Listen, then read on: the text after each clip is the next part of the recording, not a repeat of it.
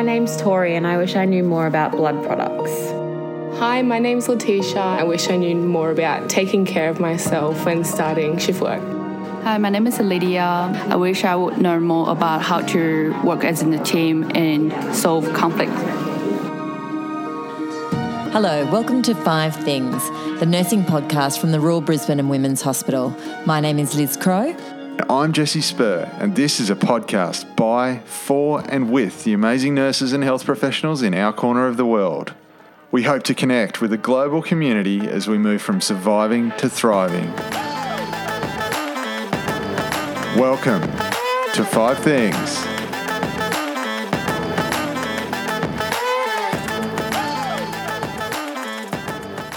Hello, my name is Liz Crowe. And I'm Jesse Spurr. And today we're going to talk about a part of the body that makes people a little bit squirmish at times. We are going to dig deep into the whole thing of five things we all need to know about the eye. And we're welcoming Brenda Fleming, who is an incredible registered nurse who's worked in ophthalmology on Metro North and Metro South over many years. Welcome, Brenda. Hi.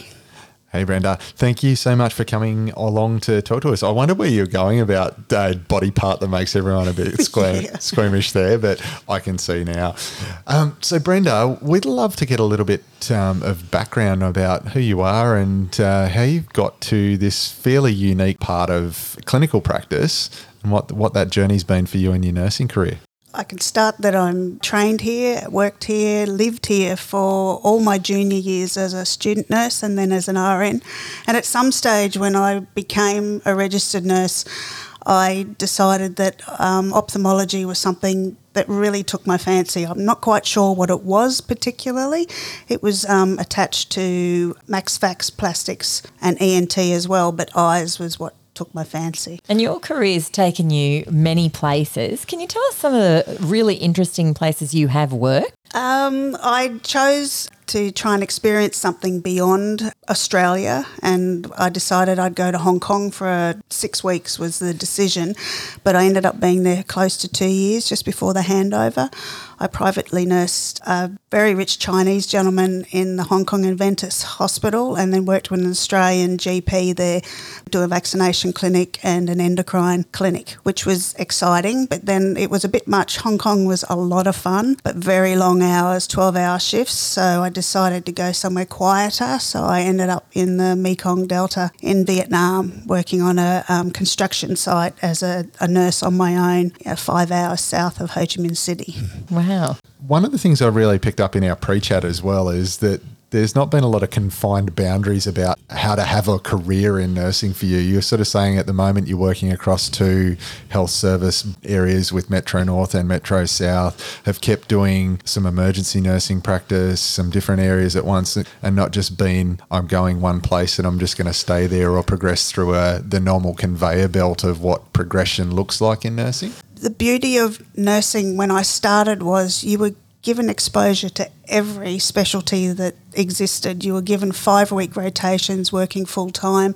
You got to see every specialty you got to learn which ones you liked and you didn't like. I did a lot of them for nearly eight years before I went overseas. So I felt, you know, I was 27 or something, I was bulletproof and that I knew enough to be able to do stuff and I proved that I could. Being a nurse and an Australian nurse overseas is very highly regarded. We have uh, a work ethic that seems to be demonstrated by our behaviours and I managed to show that and people were happy to have me work for them. So, yeah. And I guess um, I opened this up by saying, you know, people are squeamish about the eye. I think everyone, yes. you know, we all get terrified of something happening to our eyes. And I've got to be honest, I met Brenda after I got two abscesses in my eye, and I was so impressed with the care that I got from Brenda and the crew in the ophthalmology unit upstairs, which prompted me to ask her to come today.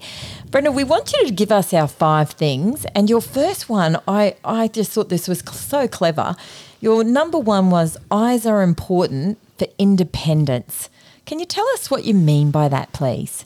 I was thinking from the clinical reasons for why it's important as registered nurses, anyone over the age of 65 is considered a falls risk. Having more than four medications also makes them a falls risk. So you can be any age and have troubles staying upright. If your vision is part, it's good to make sure that you set up an environment for someone that allows them to be independent in their area. And also, people who are, haven't seen for their whole life or have been blind or have low vision for a long period of time actually know how to be independent. And you need to allow them to be able to demonstrate to you what they know and what they don't know about getting around in a new environment. So, when you lose part of your eyesight, even if it's for the short or long term, how much does it kind of affect your balance or how you see and operate the world? Does it take a while to get you, you know, to get used to? Yeah, absolutely. You you lose your sense of depth perception and you lose your peripheral vision. Being mindful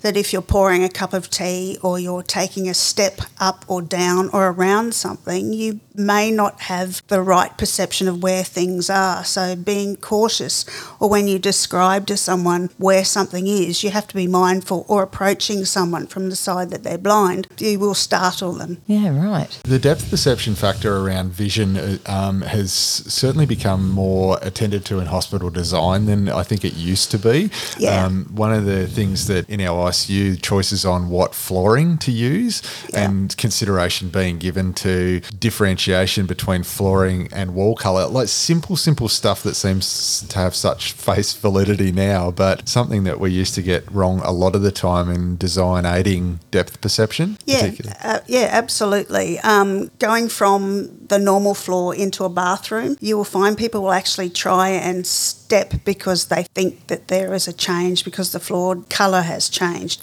But you need to be reassuring or say to them, you're going into the bathroom now, you might see that it's a different colour, but there isn't a step there. People who are blind or haven't seen for a while do like to be treated in a manner that acknowledges that they've gone beyond having something that could be seen as a disability to some people but actually hasn't bothered them or they have incorporated into their life. If someone comes into the ward and they can't see particularly but they've walked in with their cane or, or have come in with their family, it's really important to try and develop a rapport with them to find out where would you like me to put your buzzer so that you know where it is so that when you need it that you'll be able to reach out for it when it's required. Talking about would you like me to tell you where the toilet and the shower are or do you need me to walk you to it? You need to give them the option to communicate with you which part of their day-to-day activities they actually require your assistance and acknowledge that there might be some things that they'll absolutely be able to do for themselves. That, and, but that's different to someone who's lost their vision more recently. I really like picking up on the generalizable points beyond just the, the vision, but the thing that sort of comes through there is with that change uh,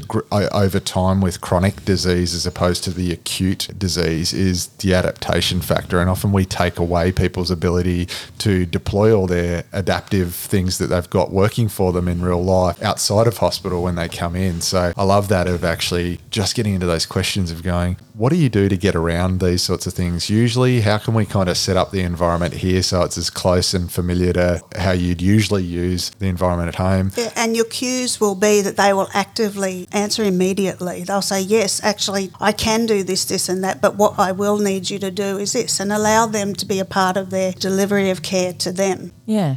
So, number two is common eye diseases you may see in a hospital admission. Um, can you just give us an idea, Brenda, of the sorts of things we will commonly see in a hospital? Most eye conditions that you'll end up seeing in hospital are usually acute presentations of eye infections that have come from chronic contact lens wearing. We have lots of people who go out picking fruit and don't think about washing their hands with tank water and then putting their contact lens back in or leaving their contact lens in their eye for prolonged periods of time and not recognizing that a sore, irritated eye one day when you're picking passion fruit or whatever can become an infected eye that ends up needing hospitalisation and multiple eye drops that are given every hour for sometimes weeks. That sounds like torture, and we'll kind of get into the eye drop thing Yeah. as an administrative thing as Yep. nurses that we might be doing, whether it's for the principal reason that that patient's in hospital or it's just something that they're needing as part of their care when they're in for something totally different. So that's really interesting. So an acute sort of infective process, big common one would be that. Yeah. Um, you can have, uh, we have a penetrating eye conditions, people that have had work related injuries where they've received metal frag- fragments or hockey straps that have banged them in the eye. Usually that doesn't uh, rupture the globe per se, but it does cause bleeding at the front of the eye. That needs a person to be on rest in bed with toilet privileges, and they and it's usually young people, so it's very important that if it's rest in bed, that the instruction that you give reminds the person that they have an injury where bleeding may continue if they don't rest, and recovery from the eye and retention of vision and things can be affected by their behaviours. And eye drop administration is part of that as well. So the rest in bed and rest with toilet privileges, obviously they have to have, but the rest in bed component is that due to the exacerbation of bleeding causing uh, raised intraocular pressure and loss of sight from you that? You can get raised intraocular pressure because it's not normal to have blood um, in the front of your eye. Um, you can also damage the eye with the impact. So the eye is actually inflamed. It needs time to settle down, and the full mechanisms of the how and the why is a bit too complex to really go into. But uh, resting so that the small vessels in the eye aren't triggered by bending over so that the eye can actually settle down and heal. So that's a, a really quick speed date of the acute stuff that we might see. So chronic eye disease that's that I guess is the most prevalent that you see and we may be likely to accompanying patients with other admissions that we get. A lot of people, because of diabetes, there's chronic diabetic eye disease. That's associated a lot with people with renal conditions, vascular patients, because it is a neuropathy of the back of the eye. You have a creation of very small vessels that are growing unnecessarily in the back of the eye, but not actually supplying blood correctly. Those people sometimes need laser, they sometimes need intravitreal injections actually into the eye. We do a lot of that in the eye clinic. People, I don't think, realise how bad diabetic eye disease is in the community. The same with macular degeneration, they both go hand in hand with a lot of our community will have signs and symptoms of both of those. So I guess in to, like anything, understanding what the general prevalence of this sort of stuff is in the broader community, and that we're already seeing a population that's generally sick anyway. yeah. So the prevalence is going to be higher in the hospitalised community. That it's quite likely that a lot of our patients will carry these one form of these chronic eye diseases. Look, people who are overweight and hypertensive usually run the risk of having a type 2 diabetes. People can spend a lot of their young years not living well and then being confronted with a condition that does mean that they have diabetes, can't fully comprehend the damage that they will do to their eye. It's unfortunate for people with type 1 diabetes. There's nothing they can do about having type 1 diabetes, but they can with good education can keep their HbA1c at a level that keeps the disease process at bay. It's really sad seeing people in their 20s who have next to no vision at all, who are finally, especially with males, waking up one day and realising that if they do things right, they've now got relationships, they've got kids, and they can't see. They're bordering on being blind and on disability pension because they haven't looked after their eyes, and it's quite sad. So I, I suppose picking up on the impact that that can have for us as nurses, probably a lot more consideration on assessment of eyes in patients that we get that red flag of higher high risks for these chronic diseases. So actually thinking this is both an opportunity to have an educational conversation, pick up some things early in the progression of an eye disease that this person's not here for, but th- uh, this is an opportunity, but also a possibility to avoid some hospital complications with undiagnosed or pre-diagnosis eye disease. The thing about eyes is a lot of conditions aren't uh, life threatening and won't come into the picture of if someone's unwell in hospital, a sight threatening condition, if it's not going to be changing the course of a person's admission, we wouldn't necessarily look at someone's eye because we know they have diabetes. But certainly the education for someone saying if you have a Medicare card every two years, you can go to an optometrist and have your eye looked at. If you have diabetes, my understanding is you actually can be seen every six months or at least once a year.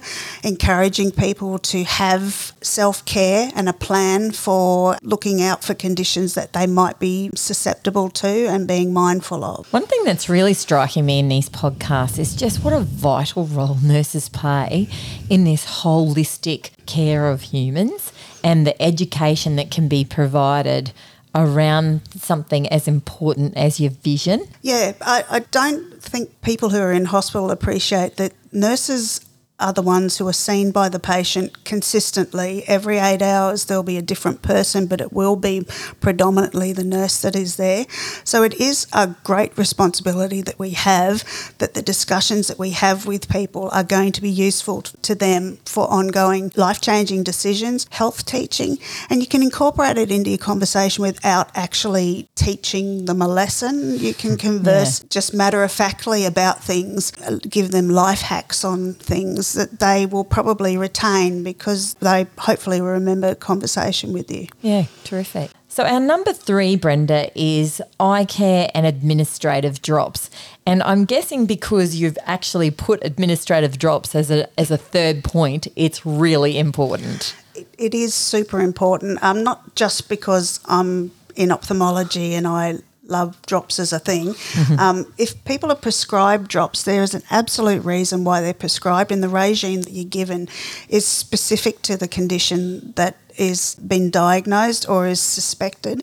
And if you don't administer the drops as prescribed, we can't see the outcome that we expect or we think might happen, and we can't make decisions well if the um, regime hasn't been followed. An example of that is people who have come in with glaucoma or raised intraocular pressure. We sometimes have difficulties getting the pressure down um, in people's eyes, and there's medication called Diamox that they have to take. That needs to be given, but also the drops need to be given um, on time to make sure that the pressure does come down in the eye so that we can then give treatment like laser and things like that and start educating the person about the necessity for giving drops on time and the reasons for giving them for glaucoma. An example for infected eyes, we can't have an eye get better the way we possibly expect it's going to be if the drops aren't given and on so, time. And so some of the um, new grad nurses, you know, I asked them some questions they might have about the eye. And one of them was, do you wake, you know, if it says drops every two hours, but the person is so sound asleep, do you wake them? And if you do, how do you do that in a way that isn't so disruptive to their sleep that they then can't rest? Sometimes the drops are actually half hourly, so and that's uh, for 24 hours for up to 72 hours. So you justifiably have to prepare the person from the start. We start in the clinic by having conversations with the people saying, you have an infection in your eye. We've sent the swabs away to try and get a result. It'll be 48 hours before we really know what's growing there. So you'll be started on, on a vast array of drops that are antifungal and antibacterial and lubricant drops. We have to put all of them into your eyes to make sure that we're giving broad spectrum coverage until we find out what actually is wrong with the eye. So the expectation that we will have is that we will be waking you or putting drops in your eyes every half hour or every every hour.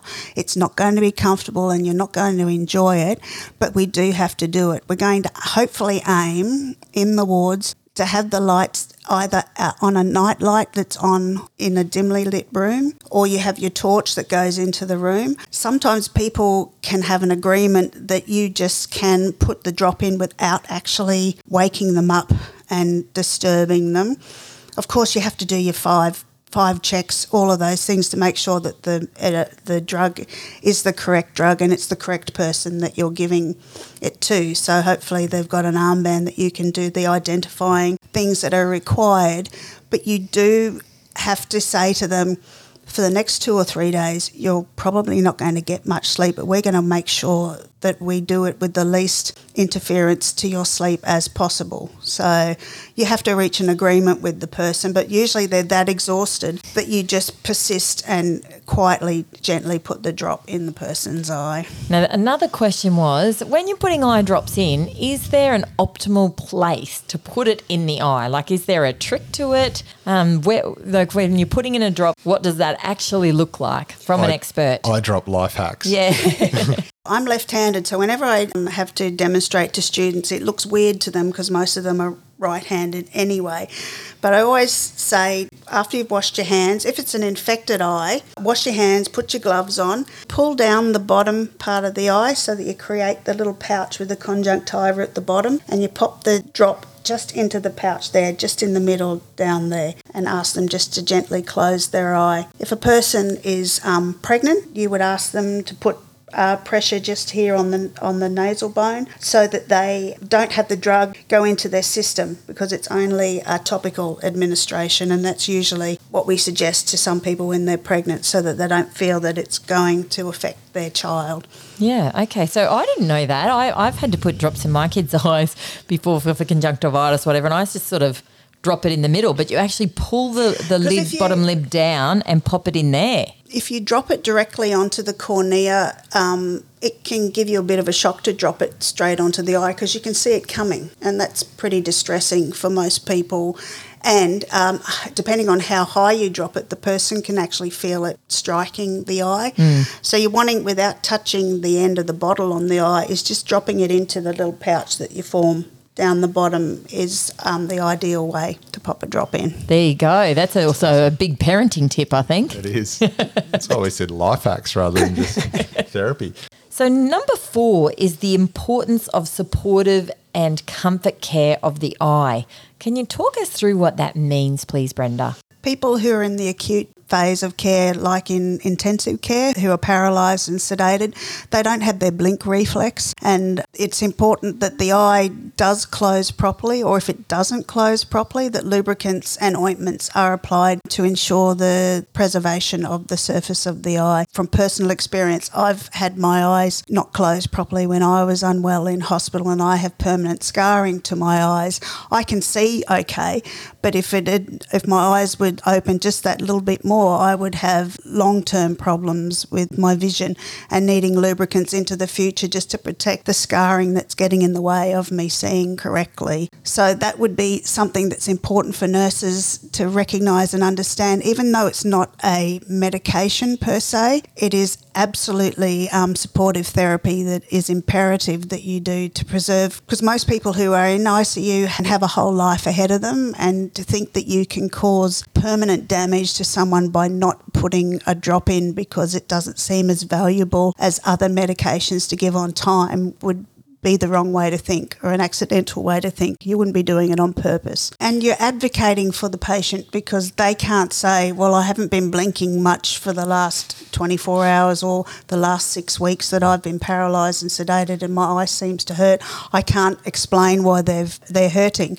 And they go, well, I can explain you didn't have your eyes shut. It, sometimes it can happen regardless of the treatment, but you need to be assured that you did everything in your power to make sure that the eyes were lubricated or closed appropriately when necessary. When we're talking about options, I suppose is the other obvious, hopefully obvious question of this is the a gel like ointment sort of lubricant versus an eye drop lubricant. What what's your decision making frameworks around what's best to lubricate an eye with? When it comes to patient safety, for people who need lubricants and they are prescribed and they are independent with their cares and mobilising, you should be using lubricating drops because they're less likely to give them incredibly blurry eyes. Um, the Chlorsig or chloramphenicol drops uh, ointment that you put in, or the GenTeal ointments you put in, it's like getting a handful of Vaseline and slapping across your windscreen of your car. There's no way that you can do enough blinking to be able to see clearly, so a person becomes a greater falls risk with that kind of administration. Some eyes are in a state where we do have to prescribe ointments, and you have to be mindful to the person and to their environment that they won't see as well because of the treatment that that they have in their eye. One of the questions, again, we were asked by new grads is what do you do around end of life care? So, someone's imminently dying, their eyesight's not going to be a long term issue. How much care do we still pay to the eye? Look, there's an absolute duty of care that you deliver all cares where required right up until the point of death. Certainly, I, I did palliative care for about 10 years in Metro South, and eye care and mouth care was so important right up until the point of death. There's nothing worse than going into a room and seeing someone lying with their eyes half half open and the cornea absolutely dry to the point of being cloudy. Yes, the person isn't looking around particularly, but they have any level of awareness of what's going on, and the pump that they're receiving, their narcotics, is keeping them in a state of euphoria and comfort. Doesn't mean they should be lying there blinking with a dry eye. And family are the forefront for a lot of the reasons why, well, not the reasons why you do things. Yes, the person deserves to have eye drops in their eyes, but their memory of their relative will stick in their mind forever. If they come in and their um, mum or dad or relative has uh, very dry corneas and cracked lips, they will remember that that's what they saw the last time they saw their relative. And I just don't think that that's something that anyone should ever have to experience. And it's really good nursing care. Yeah, and I think those those types of cares, particularly at end of life care, where we're trying to give the patient who is back to their family, like yeah. re- rehumanize them rather than all yeah. of the dehumanizing that's happened with the acute management in a lot of these diseases. Yeah. I found eye cares and mouth cares, um, pending what the family wants to get involved in, can be a really great way for them to feel like they're caring still for that person ab- that we've taken a lot over of. Yeah, absolutely. People don't know what to do, um, regardless of the expectation that someone is going to die, you do need to give direction to someone what's okay to participate in. You know that the, the trajectory is that the person is going to die, but in the time frame that you're leading up to it, absolutely sitting and washing, sitting, putting moisturiser on their hands, getting a warm face washer and giving their face a wash, um, instructing them how to safely put in eye drops, how to put something on their lips, give them the comb and get them to comb their hair. You know, it's nice if we've done that before the person comes into the room because it gives them a sense of relief that the person is okay, that they're being looked after when they're not in the room. Mm. And I always think, you know, family and loved ones are the long term survivors. And so if we can do as much as we can to assure them that they had a peaceful and comfortable death, then that's a gift in itself, isn't it? Absolutely, yeah. Mm. So we're up to your final um, point. So your number five is the importance of rest and sleep for the recovery of the eye. I always believe we do our best healing when we're asleep. Um, people who come into hospital aren't used to the culture of the hospital, and it's okay for us as nurses to direct them as to how they can get the best out of their healing and their time in hospital. That involves speaking to the family as well. During the day, it's absolutely fine, especially if someone's on hourly eye drops, that you have the family around. Sometimes they like to practice or involve themselves with the administration if it is safe because people do go home on second hourly eye drops. We don't like to keep people in hospital forever if we can get away with it, but we have to be assured that the regime continues. But saying to the family with someone who is in the acute phase of a really badly infected eye is how about you go home, get yourself something to eat, have a sleep, go to the shops, have a moment where you can refresh yourself and allow your relative time to rest and not be entertaining you because sometimes relatives feel that they need to speak all the time when people are there because people have spent the time coming to the hospital to see them. You need to give relatives the right and understanding to know that they can leave and it is appropriate and it is appropriate for people to have naps. I highly encourage people, unless it's not possible, that they be at home at night so that we can deliver the care to the person quietly in a dimly lit room or in a proper darkened room so the person can sleep and their eyes can be shut because your eyes have their own nutritional, the tears that are delivered and the lubricants that come just naturally need to work as well, and that happens during sleep or undisturbed sleep as much as possible. And I suppose it's really important point to kind of hammer home. And it, we recorded with um, Margaret Kale from the Eat, Walk, Engage program this morning. Okay. So I don't want to start a fight between us saying for delirium prevention to encourage day night orientation and avoid sleep during the day. This is a different group that we're actually waking up potentially every half hour. Like pretty much doing CIA um, Yeah. torture training too. Um, this is a group that it may be appropriate for them to have naps during the day and trying to facilitate the environment to do that. Well, it's important that they have their eyes closed because uh, usually when you have an effect, infected eye, the surface of your eye, sunlight or any even artificial light can be quite painful to the eye, and so you're inclined to have your eyes shut. If you have people visiting constantly, you may be inclined to try and be engaging and doesn't give your body the natural reasons to get better as well, rather than just with drugs. So if I've if you've got something, because I remember acutely having these two abscesses in, in your eye, is it better to be lying flat? Like, does that take more pressure off the eye, or is it fine to be sitting up if you've got your kind of eye shut and Inflammation around the eye actually is eased better if you are sitting up.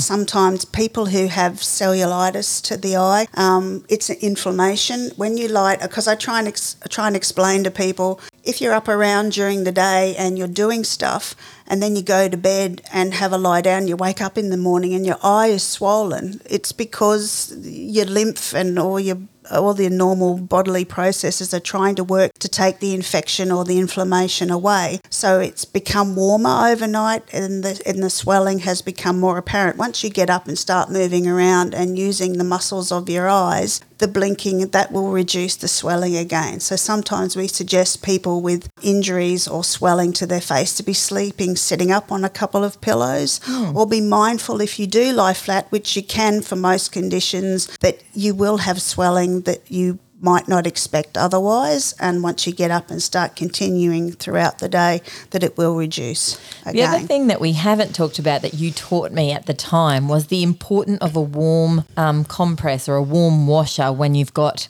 something going on for the eye. Yeah, um, and even if you don't have something going on with your eye, once you're over 65 years of age, your your skin doesn't produce as much collagen, and the same with the glands that you have in your eyelids don't work like they normally do. And sometimes our suggestion is uh, warm compresses and massage of the eyelids.